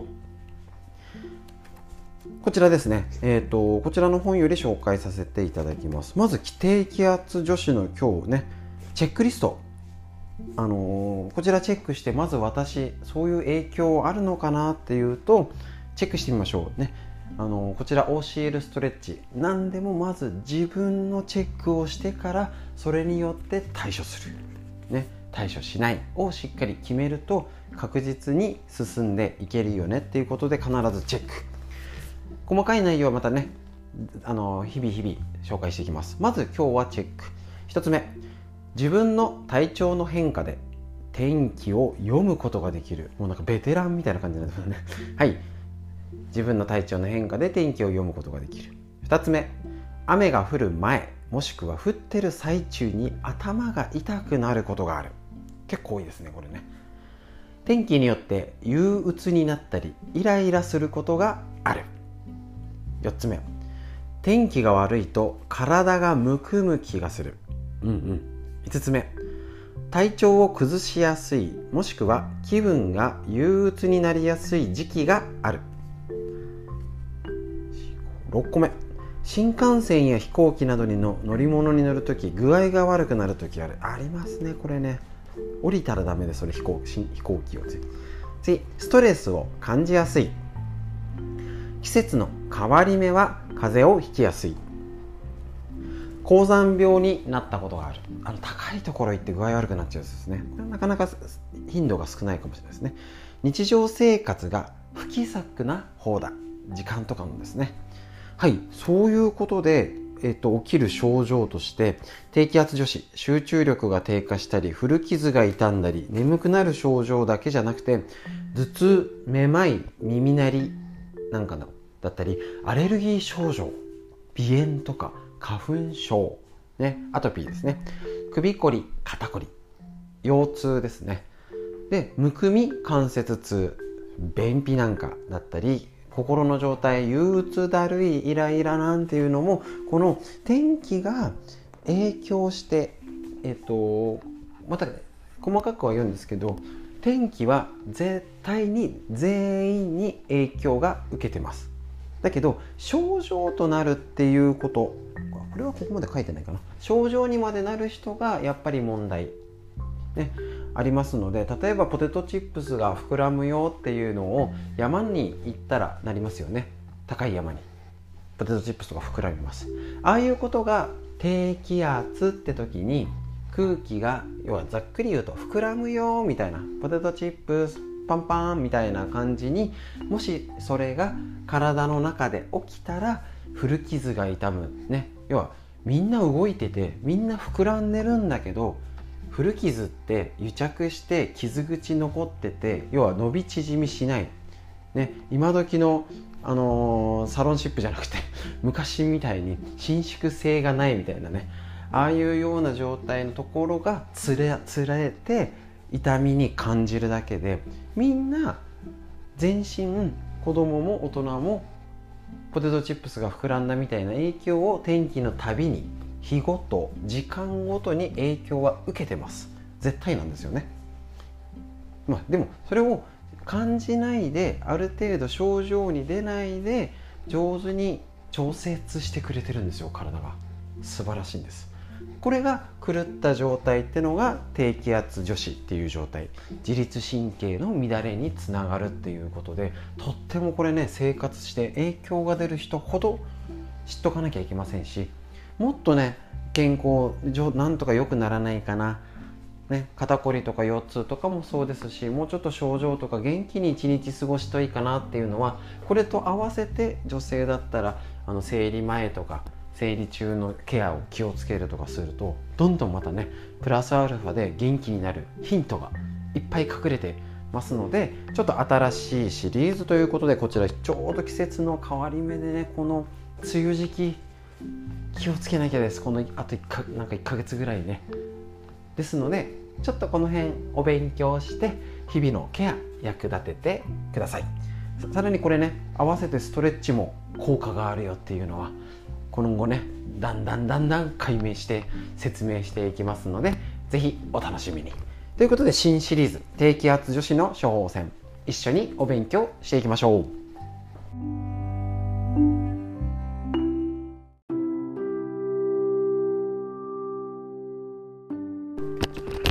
はい、それではですね、今週より低気圧女子の処方箋、こちら気象予報士健康気象アドバイザーの越久美先生の本ですね、セブン&アイ出版より出ております。これ結構ね、前なんですよね、出たの2017年、4年前になるんですけれども、これね、バイブルとしてね、ぜひ一家に一冊、とってもいいですので、結構天気の季節の変わり目に調子が悪いよ、なんか急に寒くなって風が吹いて台風が低気圧が近づいて調子悪い、だけど原因がよくわからないから、なんか薬飲むか病院行っても原因がわからずに結果どうしてんの、なんか気合で過ごすとか、なんかもう寝ちゃうとか、治んないよねと。原因と可能性が分かってくると対処が見えてきます。そしてその対処の一つにストレッチ、ね、これが低気圧女子を改善する一つの大きなポイントになりますので、この分析やってみましょうか。昨日ホルモンバランスのチェックじゃない、低気圧女子のチェックリスト、昨日前回の方でやりました。どれぐらいだったでしょうか。一つでも当てはまったら低気圧女子だそうです。ドキ、ぜひね、やってみてください。こちら、初めにより、突然の大雨が降るときはその直前にズキンと頭が痛くなる。空がどんより曇ってる日は耳がボワーンとして会話もままならない。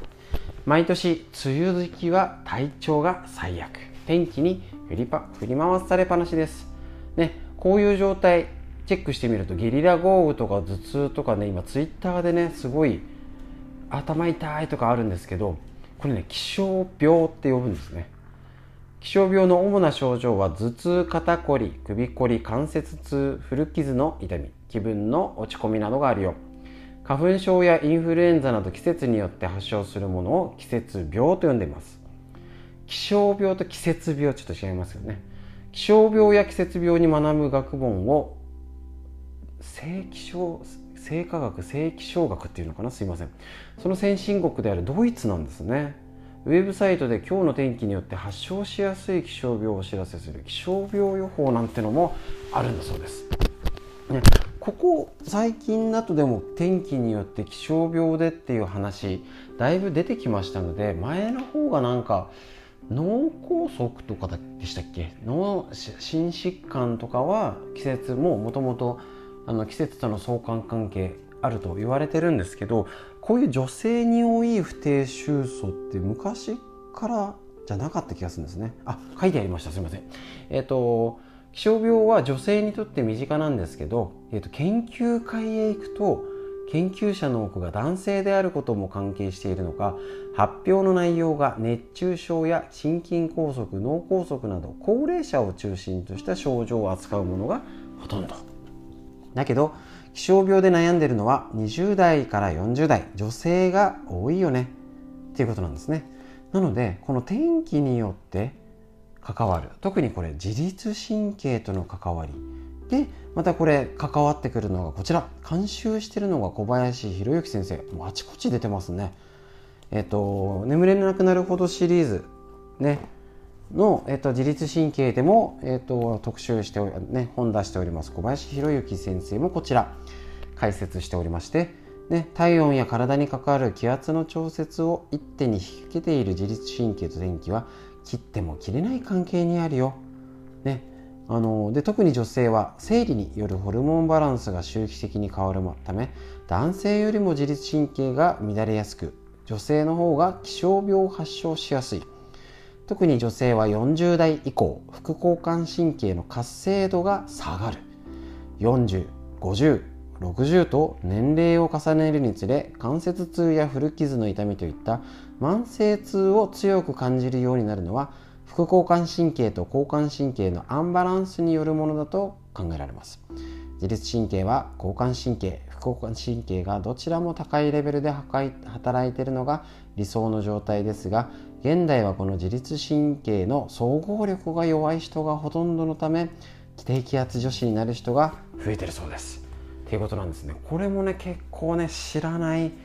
なんとなく分かっててもね、ダメなんです。みんなね、運動不足って分かってるんですよね。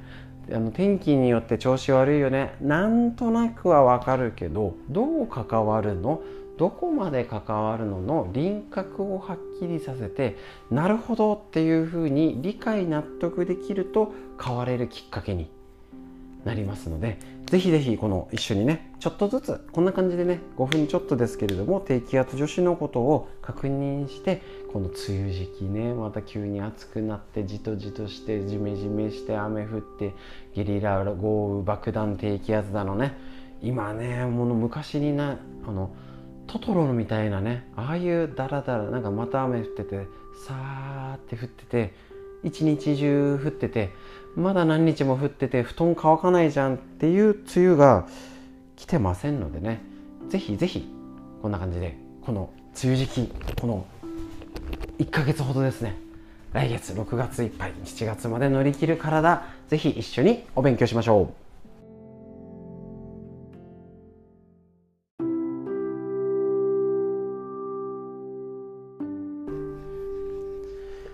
はい、それではですね、低気圧女子の処方箋ということで、今日もこちらですね、お越久美先生のですね、こちら、低気圧女子の本から、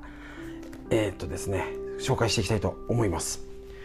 低気圧女子を憂鬱にさせる原因は気圧と気温の急激な変化です。こんな感じでちょっとね、理科の話が急に出てきちゃいます。だけどご安心ください。このね、低気圧、天気によって調子悪くなるってことのヒントが出ると、皆さんが多分薬、なんか痛み止め取れないよねとか、病院行くまでの症状じゃないとか、なんか病院行っても原因がない、わからないよねとか、病気じゃないところと不調のこの間のところを狙うために、こういう知識あると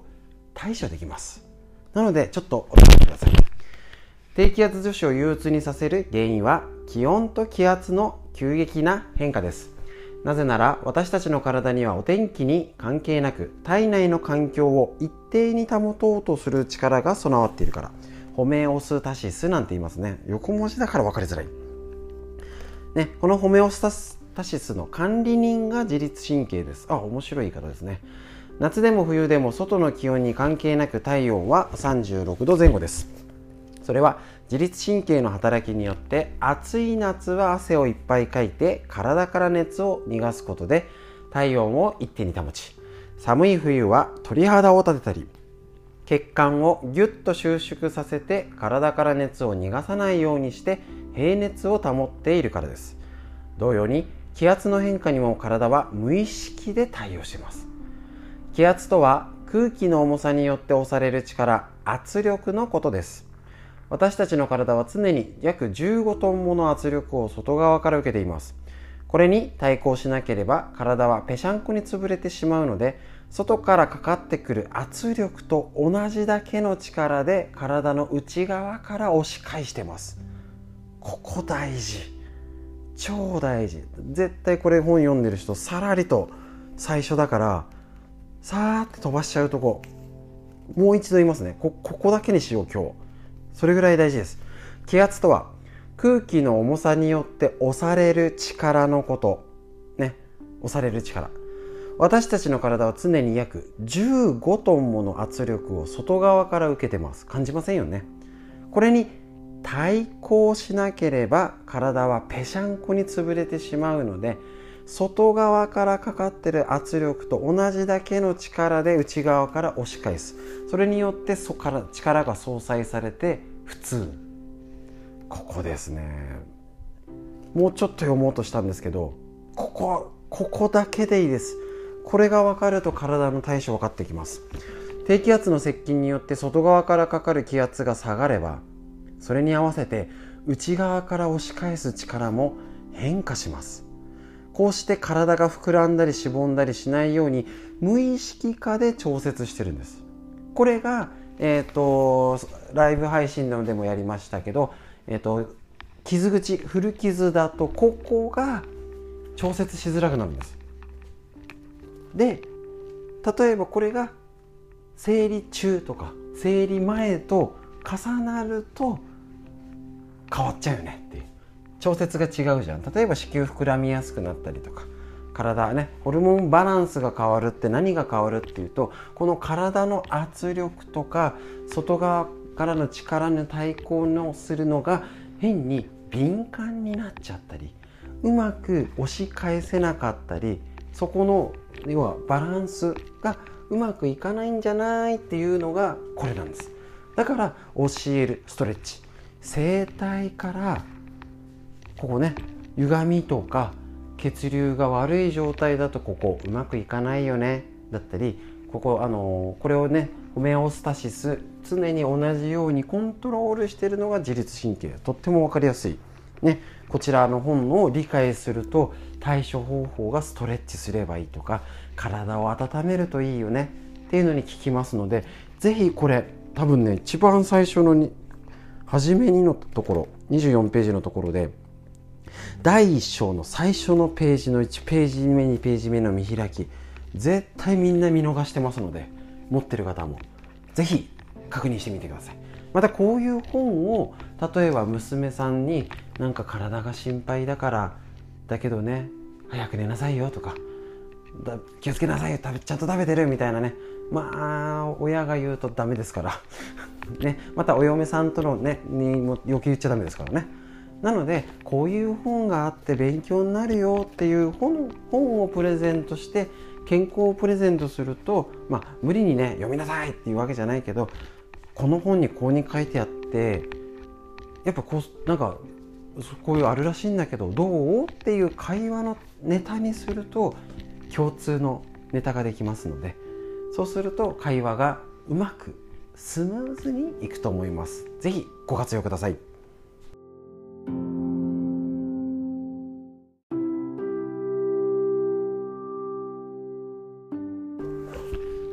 はい、それでは今日も低気圧女子の処方箋ということで、ついついね、先日の熱く語ってしまいました気圧の、もう今日も言っちゃいます。それぐらい大事。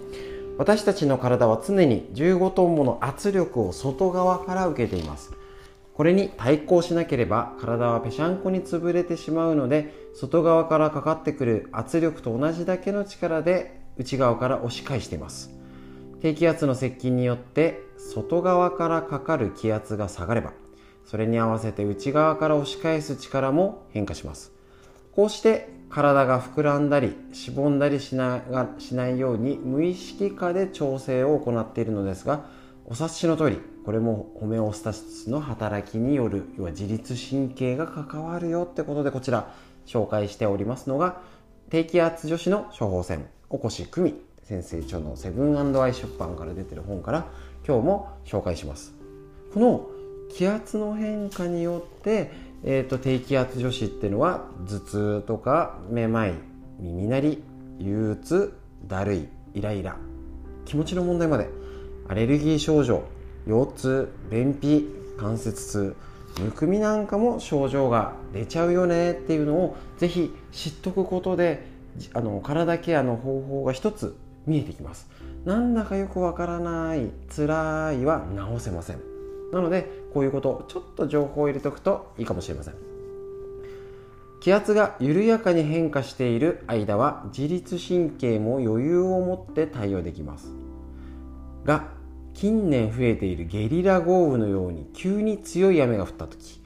気温と気圧は急激に変化します。これが要注意ってことなんですね。考えてみてください。なんか湿気もあれですよね、カラカラから急にジメジメ、なんか急に夏日の後、なんか肌寒くて、普通ならねゴールデンウィークで暖房をしまえるはずが、なんかしまえなかったですよね。なんかいつまでも夏がけにできないみたいな。やっぱこういう時って、季節の変わり目は自律神経に要注意。それをね結構ね知らない方多いですね。だから自分の不調の原因がわからないから治せないんです。どうしてるの？なんか適当に薬飲んで寝ますみたいなじゃあ時間かかるよねみたいななっちゃいます。よくこういう情報をね、上手に使いこなしましょ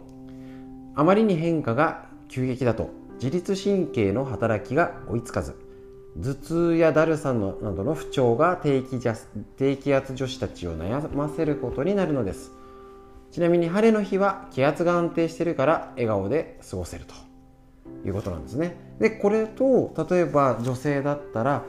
生理の前のイライラとが重なると調子悪くさらになるから、実際に去年一昨年になるんでしたっけ、台風がすごいの2回来た時ありますね。その時でどうだったってちょうどその時に治療できた方にお話ししたら、いや今回のはそんなでもないんですけど前回辛かったんですよね、なんで台風で違うんでしょうみたいなね、そういう方それでもだからそれが生理前とか重なってなかったって、あ前の方が生理前と重なってましたみたいな、でダルダルでしたみたいなね、もう起きてられないみたいなね、だったりそういう違いもありますし、中にはもうね喘息系だと沖縄ぐらいに台風が来てるともう調子悪い人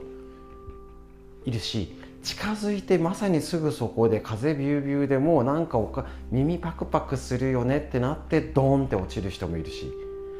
台風一過でギューッとね弱くなってた低気圧がぐんと高気圧が張り出してきて、台風一過ピッカン晴れになったらなんか節々痛いみたいなね、そういういろんなパターンがあるっていう自分のパターンを知ること、調子悪くなるパターンを知れば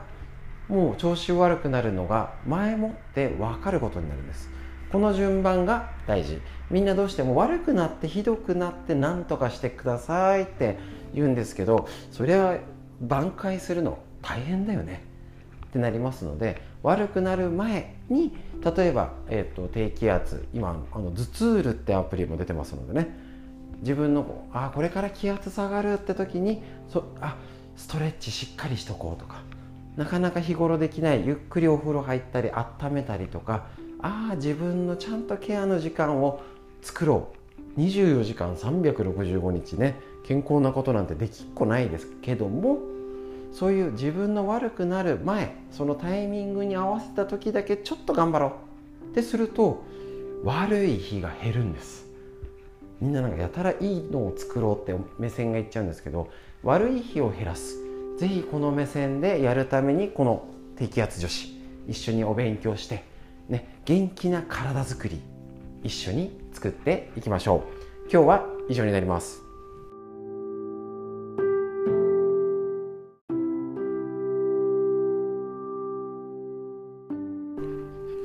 はい、それではこちら低気圧女子の処方箋、お越久美先生のですね、こちらセブンアイドアイ出版よりこちらね、天気と気圧の関係をねちょっと今週から始めてますけれども、いかがでしょうね皆さん。やっぱりちょっとなんか昨日ちょっと肌寒いぐらいになっときながら、なんか土曜日31度みたいなね、もうぐちゃぐちゃじゃんっていう時にこの変化が急激だと結局司令塔でいう自律神経、このバランスが崩れる、調節機能が狂っちゃうんですね。だからエアコンで例えるともう暑くなったから冷房したいのにスイッチがあれ暖房入ってないみたいな、もう感知がセンサーも狂って、なんか出てるのダメじゃんみたいなちぐはぐが起きちゃうんですね。なのでこれ自律神経のことをやっぱりちょっと勉強して理解することで、体のケア、なんだかよくわからない不調をちょっと輪郭をわかるだけでも対処が見えてきます。今日自律神経のこと、ね、変化が急激すぎると自律神経の働きが追いつかず、頭痛やだるさの不調が低気圧女子を悩ませる、この自律神経、この自律神経とは自分の意思とは無関係に働いて、体温調整、呼吸、血圧、血流、消化、排泄、免疫、代謝など生命を維持するのに不可欠な機能をコントロールしています。自律神経には2種類あって、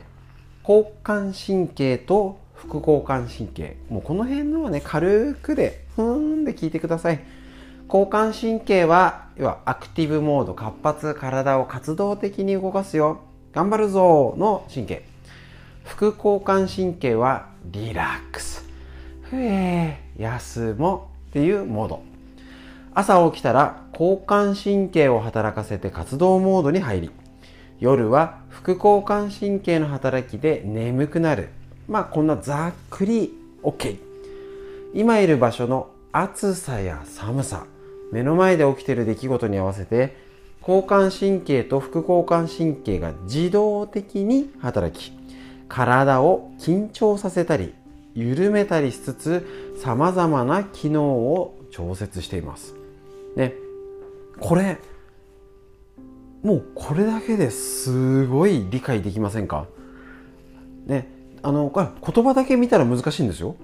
自律神経とは自分の意思とは無関係に働いて、体温調節、呼吸っていうとちょっと難しいかもしれないんですけど、結局自律神経が狂うってことは体温調整、つまり体が冷えやすいとか、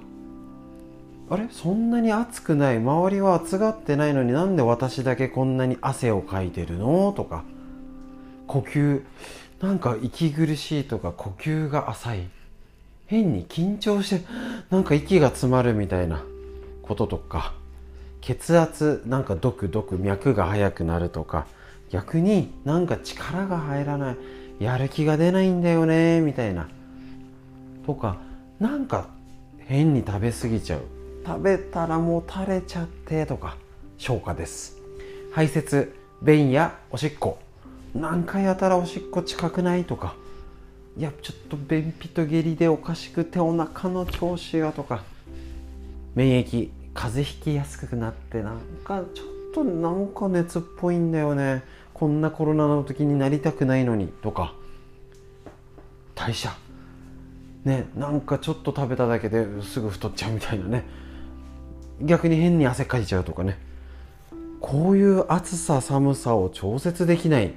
頑張りたい時に頑張れない、なんかね本当に家でよく夜寝たくて休みたいし、もうバタンキュー横になってんのに寝れないとかっていう、この辺が狂うんだよって今話したことを身近で起きてることにうまく置き換えられたら、あ、すっげえ急に身近になりません？自律神経とは交感神経、アクティブモード、副交感神経はリラックス、ね、活動の代謝がうんぬんでなると、ちょっと急に難しい学問上のような問題が、今のね自分の意思とは無関係に働いている、こういう整える、調節してくれることをねうまくやってくれてるし、狂うってことはこの辺がうまく調節できないよ、そして自分の意思ではコントロールが普通にしてたらできないってことが分かれば、oclストレッチ、なんか毎回同じ首の歪みのチェックしてますね。自分の意思じゃ分かんないけど、首、背中辛いんですっていう自覚してるとは違うところがおかしいのが分かったら、そこを調節したらなんか体がすっきりしたよっていうことにつながるんじゃない、自律神経も整えられるんじゃないってことが分かってきます。そのための学びです。ぼーっとしてたら何もよく分からずに、頭痛とかめまい、気圧の変化でだるい、ただ寝てるしかないじゃなくて、やれること見えてきます。このストレッチとか体を動かす動かし方の工夫が見えてきますということで、こんな感じで1ページにすごい凝縮してる内容をやっぱ久々に見るとね、熱いですねこれね。たった1ページ、これこの低圧女子の処方箋の26ページをちょっと 1,2,3,4,5,6,7,8,9,11 行読んだだけ、深いですねっていうことに分かりますので、ぜひこんなことも知っておいたり、難しいこともうまく理解しましょう。そんな感じで今、来週もやっていきたいと思います。以上、ありがとうございました。